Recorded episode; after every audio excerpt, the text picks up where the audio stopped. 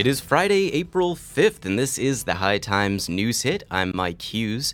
Uh, we have a very special guest for today's news hit, senior cultivation editor of High Times Magazine, Danny Danko. Welcome, Dan. Hey, thanks for having me, Mike. Thanks for being here. And, uh, you know, it's been a little while since our last news hit, so we've got a lot to cover. So let's get right into the top pot stories from the U.S. and around the world. First one, I want to talk about big news, Dan. Uh, for the first time in over 40 years of polling, they just found out that a majority of Americans favor legalizing pot. Yeah, It's pretty amazing. it's amazing, and uh, all I can say, Business Insider of all of all places just had a headline that said marijuana has won the war on drugs. So wow. kudos to marijuana because too many people were getting locked up in jail, and and and the the backlash against the harms of the war on marijuana has finally reached a tipping point, and we are now in an era of legalization, end of marijuana prohibition. It's, it will happen.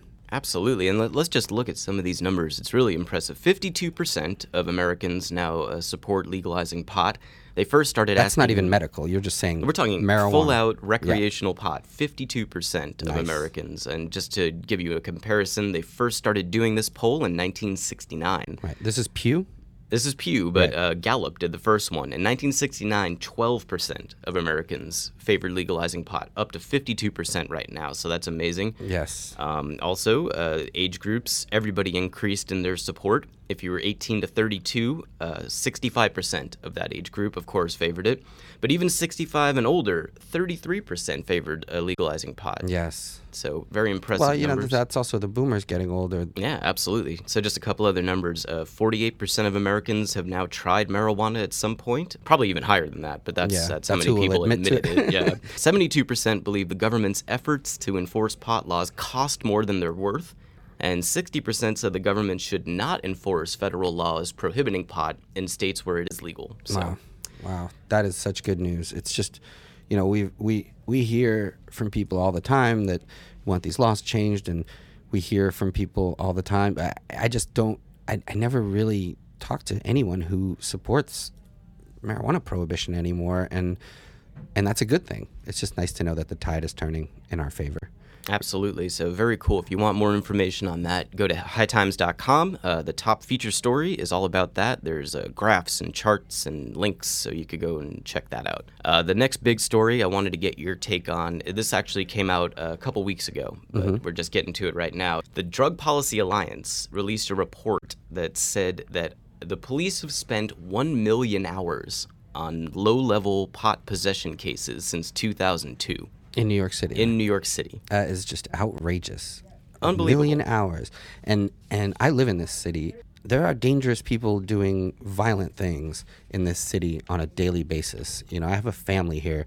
I, I am absolutely outraged that they would waste a million hours on that. I, I, I mean, I don't even know what to say. If, if that doesn't convince you that it's a wasteful and useless policy and just a way to pump up numbers on pieces of paper and get people promoted and, and make a safe arrest and all of that. Well, I, you know, I don't want you making safe arrests. I want you to get, you know what I mean? Like, Yeah. this is my message. Like, don't waste a million hours making safe arrests. Go out there and make the arrests that might be more difficult, you know? I mean, that's your job. you know, pot has been decriminalized up to an ounce yeah. of pot in New York State since 1977. Right. But these arrests are being made because of something that we've talked about uh, previously on the news hit. It is the, um, first of all, stop and frisk, and then secondly, a loophole in the law where if a officer says you have to empty your pockets or he empties them for you, and in pot is view, brought right. into public view, Right. exactly, then you can be arrested for possession. Right. And they're trying to close that loophole. Governor Cuomo has called for a change in that law. But well, apparently now they're not running people through the system anymore for a simple pot arrest, which is a good thing. I think starting in March, they decided that uh, they wouldn't make you spend the night in jail Right. with crazy people and violent people uh, because you smoke pot. I mean, we, that's a step in the right direction, but the fact that they wasted a million hours of time during a time when there was a lot of crime going on, you know, the last 10 years, I, I'm not afraid of someone smoking a joint walking down the street. That's not what I'm afraid of here, you know? No, absolutely not. So we had some really good numbers with that poll. Here are some really bad numbers with this Drug Policy Alliance report. And by the way, we should credit uh, Dr. Harry Levine and the Drug Policy Yes. Alliance for bringing all this to light. They've done some great work on uh, this. But, okay. 440,000 marijuana possession arrests have been made under uh, Bloomberg's time in office alone. And uh, that makes New York the uh, pot arrest capital of the world. Uh, 87% of people arrested of those 440,000 arrests are black or Latino. Right. Unbelievable. The 1 million hours that police wasted over an 11 year period averages out to 250 hours a day spent on pot arrests. And then, of course, uh, the number that less people are talking about 5 million hours were spent uh, in police custody for those people arrested for pot. 5 million hours. Yeah. I mean, yeah, a few of those hours, I you know, friend, friends of mine can account for. So we all know either ourselves or someone someone who's gone through the system for that sort of thing. So we got to change the law because they're gonna do whatever's easiest. You know, that's easy. That's the way that you can get home at night without having to confront you know maniacs. There's a lot of crazy people on the street. Right. Well, okay. Those were our two big stories, but uh, let's just do a couple of quick hits here. Yes. Uh, the Czech Republic legalized medical pot. It is now on sale uh, by prescription, and you can pick it up in pharmacies. So that's pretty impressive. Yeah, absolutely. That is excellent. As America does, so will the rest of the world in, in a way because we're the, we're the driving force behind this global war on you know drugs and stuff. And I don't think there's as much uh, venom for it or whatever in Europe and, and around the world. For the first year, the Czech Republic is going to import their pot from Holland and Israel. But then after that, they're going to issue licenses to local growers and do it locally. So good for them. Yeah, you know, Eastern Europe from a, from a uh, cannabis cultivation perspective is like the new frontier. I mean, uh, people are growing there in, in record numbers, and I think that's going to help all of Eastern Europe, you know, improve the quality of their cannabis. All right, so uh, next story. Uh, you are a Boston guy, so you have some ties to New England and that Yeah, area. yeah. Uh, Rhode Island just decriminalized Yes, pot, which is yeah. cool. So if you get caught with an ounce or less, uh, it's a hundred and fifty dollar fine, and that's it. Yeah, I mean, it's a small state, but they've got uh, they got a big heart when it comes to medical cannabis and and decrim in general. So that's really cool. I'm proud of my uh, New England neighbors.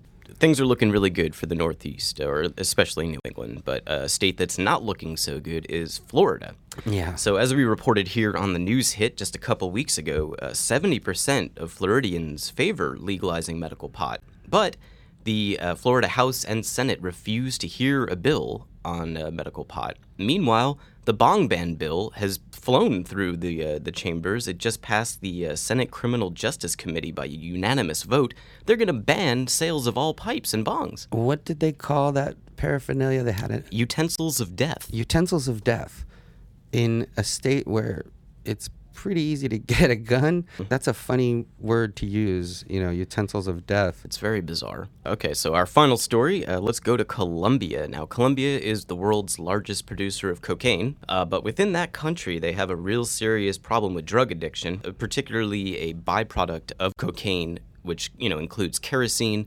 Some dealers chop up you know ash and brick and put it in there to add weight to it. Uh, estimates say about seven thousand people in Bogota are addicted to this, but Colombia is kind of forward thinking. They want to use pot as a way to wean people off of hard drugs and sort of substitute cannabis for this. What do you think? You know, I hear this time and time again from people, whether they um, had addictions to alcohol or uh, prescription pills or hard drugs, and they tried cannabis alone and it helped them. I think it actually healed their addiction. If you go to the average NA or AA class and tell them you're a medical marijuana patient, the chances are they're going to kick you out. But those are people in need, and I don't know how many people have told me that without their without smoking pot, they would have they would have been dead from some other hard drug addiction or or otherwise. Absolutely. And uh, currently, no such program exists in the United States, but maybe Colombia, of all places, will lead the way. Yeah, I mean, if you did, you know, smoke pot and then move on to harder things, come back to pot, and you will find that the the quality of your life will greatly increase. Okay, well, those are the top pod stories from the U.S. and around the world. Thank you very much, Danny Danko, for coming on the show. Uh, check out Dan's free weed podcast, hightimes.com slash free weed. He Yeah. brings you the cultivation information that you need, I guess. I. Most of that rhymed.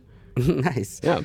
Uh, also, something interesting. Uh, this podcast, the High Times News Hit, was mentioned in USA Today, which is kind of cool. That's awesome. Got a little shout out there. That was an article about celebrities not, you know, feeling a stigma from coming out about their marijuana use. Yeah, they asked me a lot of questions about Justin Bieber, that kind of thing. But okay, anyway, uh, thanks for joining us on the High Times News Hit, and uh, we'll see you next time. Thank you, Dan.